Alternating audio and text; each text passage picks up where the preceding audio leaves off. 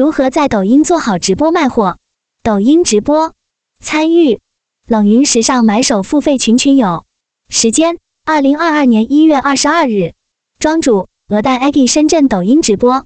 以下的冷云时尚圈讨论是就行业问题的讨论及总结，这些分享属于集体智慧的结晶，他们并不代表冷云个人观点。希望通过此种方式，能让更多行业人士受益。一、抖音直播战略规划。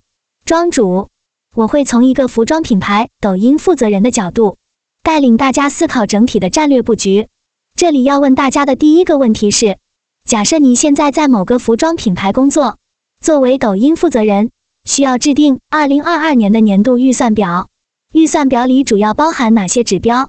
这些指标如何制定才是合理的？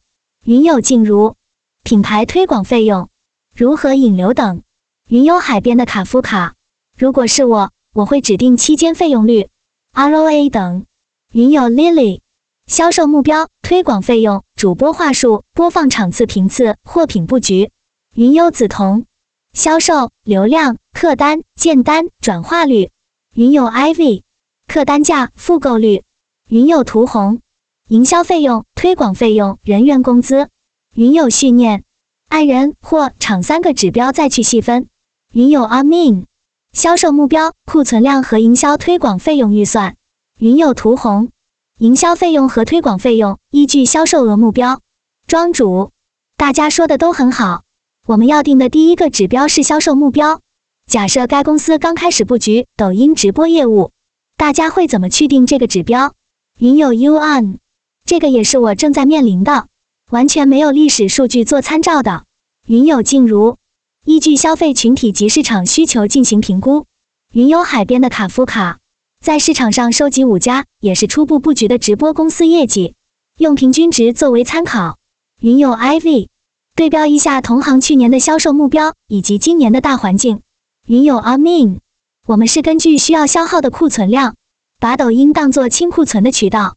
云友训练，我们是去年十二月份刚开始尝试直播，完全没有经验，目前是自播，没有找专业团队，所以对如何定目标还是很模糊的。庄主，如果是正常卖新品，可以找五家对标风格的直播账号。参考他们的历史数据去定指标。如果自己品牌有天猫渠道，我们当时抖音的目标定的是天猫的六分之一左右。如果抖音定位是清库存的渠道，考虑库存量 GMV，我们当时会定两个指标：基础标和高标。基础标是绩效考核，高标是年终奖。但是年度目标定下来之后，中间不管发生什么，是不会去修改的。云有梓潼。那货品采购按哪个？云有训练。如果只有线下销售呢？庄主，这个问题对于后续的团队管理非常关键，所以第一步是很重要的。不管开始之后是超额完成还是未完成，不建议中途去修改指标。线下建议参考同风格的品牌在抖音的数据。云有图红，我们公司反而是一直在调销售目标。庄主。一直调整目标，对团队管理会造成很大的困扰。之前我也遇到过，某几个月份品类的流量突然下滑，我向领导申请调整指标，他没同意。后来我觉得也是有道理的，不能因为达不成就降低要求，而是应该想各种办法去完成。货品采购按基础标和年度预算表，我们先从财务的角度确定 GMV、回款额、毛利率、营销费用、小店佣金。人力费用、库存减值等几个大项，云有一毛半。如果最终达不到会怎样？庄主，年度目标拆成季度或者月度目标，会对每个人进行绩效考核，直接影响工资。刚刚说到回款额跟退货率直接相关。之前我做童装的时候，退货率大概是百分之二十。如果是女装的话，听说一般在百分之四十至百分之七十左右。大家做的都是哪些品类？退货率多少？云有 Lily，我做女装，退货率百分之七十。云有 U N，我做童装，退货率百分之二十至二十五。云有梓潼，我们现在做的是按照百分之三十来预估的，会有一个 GMV 的目标和流水的目标，就是一个实收金额，一个流水金额。庄主，大家也要注意毛利率。很多人对抖音的误解就是一定要卖便宜的东西，往往在追求 GMV 的时候忽视了毛利率。所以在做绩效考核的时候，毛利率也是很重要的一个指标。这是对运营要有所要求。营销费用现在大家是怎么做计划的？包含哪些项目？具体数字怎么定？云有图红。根据销售目标，先算营销费用的占比，再细分不同的品类，像福袋费用、免单费用、抽奖赠品等。不过你说的营销费用包含推广费用吗？庄主，对，包含投流。投流占比大家现在怎么定？跟人员相关的可以放在人力费用。云有图红。投流看 ROI，庄主，我们之前的玩法比较常规，起号前三个月投流占比百分之十五至百分之二十，后期逐步降低。童装品牌每个类目和品牌不同，要看公司的要求和实际行业的情况。之前我们的广告 ROI 大概三，总 ROI 大概是六至八。现在你们的 ROI 什么情况？云有一毛半，公司操作不会看情况调整吗？庄主，我们会先定一个营销费用的预算，实际操作过程中不能超过这个预算。云有一毛半，如果遇到流量特别好的情况，追投会实现更多的流量吧？云有 U N，准备前期一上来就开播吗？还是先短视频推起来再播？庄主，稳住 ROI 高的情况下可以，但是不能说为了达到 GMV 目标，ROI 很低还拼命花钱投流。两者同时做的影响不大，短视频是为直播间导流的一个小渠道而已。云有 U N，你们之前做的客单大概在多少呢？庄主，夏天七十左右，冬天幺二零左右。二，抖音自播的关键要素。庄主，我们讨论下一个问题：抖音直播整体业务应该如何布局？分为哪些板块？大家现在做的都是自播吗？除了自播，还有没有其他方式？云优梓潼，短视频直播，其他 KOL 带货。我们昨天开始跟抖音做了一个比较大的活动，钱也花了很多。云有训练，我们现在是起号阶段，做自播加短视频，每天投流三百元左右，还在摸索。庄主，对我们之前分为三大板块：自播、达人、带播。那么针对你们现在的业务，如何设计抖音直播团队的组织架构？云有训练，好的投手很重要，不然钱投出去就像石沉大海。云优梓潼，营销意义大于销售意义。庄主，抖音话题也是增加官号曝光的方法，要看长期效应，这种属于品牌种草活动，可以看下那几天的短视频引流占比有没有明显提升。云优梓潼，因为我们品牌是属于刚刚上线，而且背景比较好的品牌。所以刚开始动静要做的比较大，目前来看销售情况一般。我们二十三号有个直播，可以再观察一下。不过，其实这次活动方案中，官方给的转化率也挺高的。云游海边的卡夫卡，长期效益的体现取决于公司能不能先撑下来。云游 U N，之前他们有直播做的很厉害的，建议对于三百以上的童装客单，先推短视频看看，然后才开播。但是目前短视频效果不太好，大家都是每天发几条呢。庄主，因为营销活动带来的客人不一定精准，所以对直播间的销售的提升不一定有很大的效果。云有静茹，精准流量很重要，否则没有人买单。庄主，针对你们现在的业务，如何设计抖音直播团队的组织架构？云有图红，抖音直播团队人员架构。一个主播配一个场控，一个运营，一个助理。有时候运营和场控可以是一个人。云有梓潼，我们是代运营，公司一个人负责对接。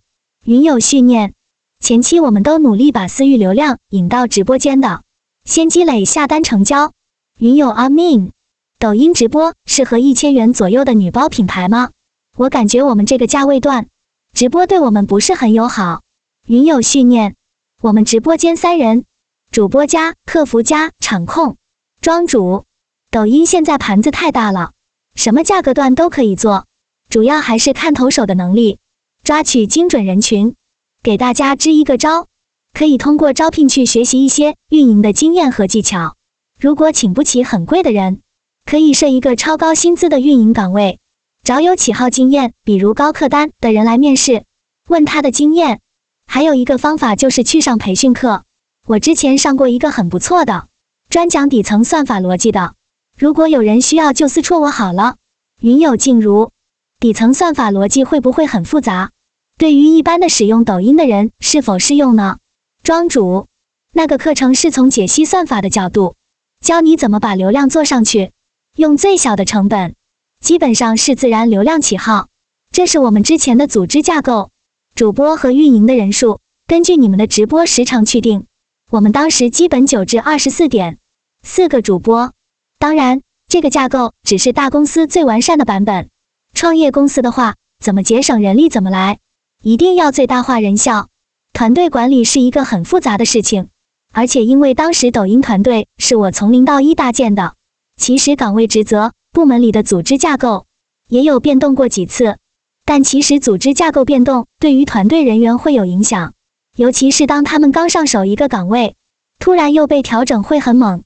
所以我真心建议，在布局之前，一定要先想好每个岗位的职责，并且给每个岗位制定好绩效目标和绩效考核的方法，定期考核才能科学评估每个人的工作能力。云有训练，请问庄主从零到一搭建直播团队的人员是专职的吗？庄主。是的，所有人员都是全职，偶尔会有兼职主播，比如春节。正好随着你这个问题进入下一部分，抖音自播的关键要素，大家在管理主播的时候有没有遇到一些困难？云有图红，有，主播只愿意直播畅销款，不愿意播滞销款。云有训练，我们主播是兼职的，从公司其他岗位选出来的，优先选懂产品。镜头感还可以的同事上，庄主，这里考虑两点：一，抖音本来就是一个卖爆款的渠道，滞销款可能就是不适合抖音卖，想其他渠道去清；二，如果确定要卖滞销款，我建议上品顺序由场控来控制，把衣服递给主播，让他讲。云有诗难，公司主播对货品很挑剔，播的不好，总是在挑剔货品。但主播自己选的品又跟我们号的风格不匹配，庄主，这在目前抖音如此卷的二零二二年不是很适用，最好请专业主播。这里我讲两种账号类型：一品牌自播号，与主播个人 IP 无关，选品由运营加主播加商品共同决定，若出现分歧，由团队负责人拍板。二达人 IP 号，强个人 IP 属性，选品的关键确实是要主播穿的好看。讲解的好，换主播的话流量很可能下滑。达人号一般，公司和主播会签五年经纪约，采取底薪加利润高分红模式，鼓励主播的个人驱动力。如果主播中途退出，是要赔付高额违约费的，这是绝对不行。云有 U N 赞同，主播的审美无法代表公司的运营策略。庄主，达人号的选品逻辑顺序，我大概讲下。商品负责人做好市场调研加数据分析，制定商品企划表，把商品选回来之后，主播试穿，效果好的品留下。这个事情本质上还是商品在主导，背后的逻辑一定是数据驱动，不能是主播来主导这个事情。主播的任务是要把自己的话术练好，把东西卖出去。所以这就回到我刚说的，为什么要制定好每个人的岗位职责，还有各岗位相互配合的 SOP。接着这个话题，正好引入直播中的第二个关键要素——货品管理。大家对于直播商品管理是什么样的认知？这里面有哪些坑和经验？云有图红，库存管理很重要，还有千万不要按照销售数量进行补单。我们属于自播店铺，很多库存都是补单补出来的。庄主，对，一定要考虑追单的速度和追单后到仓的时间，是否已经过季。云友 Lily，退货率太高，不能按销售做追单补款。庄主，是的，其实退货率高，往往 GMV 越高，意味着库存量越大，一定要先找好清库存的渠道，不然现金流的问题就会把自己压死。云友师南，我们是比较成熟的供应链，我们的供货商基本都能及时供货，在十五天以内，但自己公司开发生产的很多会做预售。反而生产有很多不确定性，云有图红，还有就是一个款卖爆了，不能让主播趁着那个劲头使劲卖，一定要先憋着主播和顾客，等货到了之后再卖。云有诗难。不过我们公司跟很多体量大的达人网红合作，一般大主播播后，小主播都会播同款。庄主，我们之前品牌的常规玩法都是一年四季货，订货制度追单也非常慢，所以对于直播渠道的局限性非常大。冬季的时候有爆品，业绩就能上去；夏季所有 SKU 测完之后没有爆品，就非常被动。其实做供应链的货很适合抖音，因为可以小单快返。而且可以快速去找抖音的爆款去复制。货品运营有一个关键，要时刻关注抖音的趋势，看到有全域爆品的话，迅速去找供应链，一定要跟商家确认库存，避免出现卖出了发不出货，可能会影响口碑分。但有趣的是，我们集团下某个品牌在抖音发展的过程中，供应链的货的比例已经超过大货，所以他们后面抖音越做越好。其实抖音和天猫和线下的货都几乎完全不同了，这是适应市场的变化，快速迭代。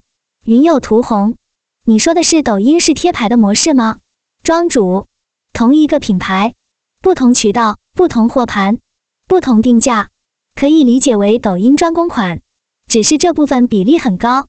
云有 U N，如果定价不一样，这个长远来看，是否会影响顾客对品牌的心智认知？庄主，是的，这是一把双刃剑，还有两个因素要考虑的。如果是同一盘货，不同渠道间的定价问题，还有品牌调性问题。最开始我们抖音的货定价低于天猫，同一盘货，消费者去天猫下面评论投诉说抖音的价格低于天猫，这个问题是不可避免的，所以集团层面也一直在调整定价问题。云有 U N，如果长远规划的话。干脆做不同的子品牌，庄主，是的，这个是最好的办法。但如果品牌有影响力的话，反而不建议这样做，因为抖音用户也会看品牌，换个名字就不知道了。云有一毛半，是的，有这种情况。还有的抖音比淘宝贵，直播的时候直接淘宝搜，便宜就在淘宝下单。庄主，在营销玩法层面，大家都用过哪些玩法？有没有比较好的分享？云有图红，营销玩法上，我们开启了达人模式的玩法。以前从来没想过卖服装的要送口红、烤箱等等，都是送自家的东西。后来开始低价抢购口红这些东西之后，流量池子终于破了。庄主，针对同一批客群，其实可以考虑送他们需要的东西。具体是怎么抢购？直播间设低价卡库存，还是抽免单，还是福袋？云有图红，其他的就是常用的憋单策略，福袋全天拉满，整点抢东西。但是是设置一个账号只能抢一件。庄主，还有什么好的玩法吗？云有诗难，我们开播用开播抽奖，中途会有直播间达多少人开秒，然后憋单福袋贯穿。庄主，我们之前玩过一个抽免单，每隔十分钟抽一次免单，必须加粉丝团评论。最后所有的指标都上去了，点赞率、互动率、停留时长、加团率，但是退货率极高。后来我们优化了话术，拍了之后先拿回去试穿，强调产品质量和性价比，实在不满意退货还送运费险，降低了退货率。优化到最后的版本是不定时抽免单、爆品抽免单，或者搭配抽免单，一号上衣、二号裤子，讲完产品两件一起抽奖。云有 Lily。隔天发货退货率也能降下来，付款一个小时的退货占百分之十，付款一天的占百分之二十至三十。云有图红，发货越快，GMV 退货率就会降低。云有诗南，隔天发货率会下降是常态，所以我们补单要第二天下午才按单量百分之七十补单。庄主，之前我们集团还玩过一个邀请达人进入自播间，和抖音官方一起策划这种活动。效果很不错，适用于大品牌或者是品牌和达人和抖音官方一起策划一场大促，三方投流，效果也可以。截止目前，我们已经讨论了直播的几个关键要素：主播、货品、营销玩法，还有哪些因素是会影响抖音直播的？大家觉得还有什么要素？云有训练，经济环境也会影响。云有 Lily，时间段也会影响，把各个时间段都播了个遍。早上六点至七点人相当多。庄主，我给大家科普下我们之前常说的直播八大项，在做规划和复盘的时候可以用上：一、目标管理，追踪年度、月度、周度、每日时间段主播的目标；二、流量管理，付费自然包含短视频；三、货品管理；四、主播管理；五、营销玩法；六、短视频，短视频引流占比。七客服物流口碑分追踪，八消费者管理抖音群、微信群。云有诗难，我们直播开始会做整场直播的话术策划及不同款式上场的顺序。三、服装创业品牌如何进入抖音直播？庄主，我们开始讨论最后一个问题：服装创业品牌应该如何进入抖音直播？要考虑的关键点是什么？假如你今天要创立一个品牌做抖音直播。你会如何启动这个项目？要考虑哪些点？云友阿明我现在考虑我的货值以及适合带货的主播，后续如何合作的问题。云友诗南，相比主播，我觉得优秀的运营更重要。云友阿明是的，但是我还有个问题，我们做配饰的产品库存宽度大，深度窄，可能找达人也不是一个很好的选择。庄主，确实。抖音比较适合做宽度窄、深度大的产品，而且快反能力要强。云有静如，这是为什么？庄主，我从三个方面讲：一、钱准备投入多少？钱主要会花在产品库存、人力费用、营销费用、设备、办公室等等。布局抖音之前，一定要做清楚财务预算，千万不能先入局再做计划，你会发现要花的钱比想象中多很多。二是。想清楚产品定位、人群定位、业务模式、一年四季或预售快返、账号类型、品牌自播还是达人 IP 号。三人，我认为按照重要性排序如下：商品、运营、主播。商品要找有爆品打造思维的人，强数据分析能力，强供应链把控能力。运营要找从零到一起号经验的操盘手。主播可以考虑自己作为 IP，或者请人，请人可以考虑不露脸直播。避免被主播绑架问题。抖音是打爆款的思维，爆款可以带来自然流量，转化率高。一旦一个款爆了，后续的追单要快速跟上，GMV 才能上去。云优紫瞳，抖音直播不需要太宽的宽度，适当上新就好。因为直播间里不是同一波人，观众在线时长很低的，所以可以反复讲几个款式。从另外一个角度来看。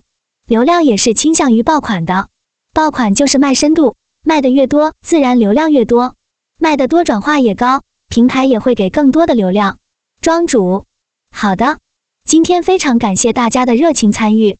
关于抖音直播，我们今天梳理：一、整体的战略规划，包含预算表制作、业务板块布局、组织架构规划；二、直播八大项；三、创业品牌如何进入抖音。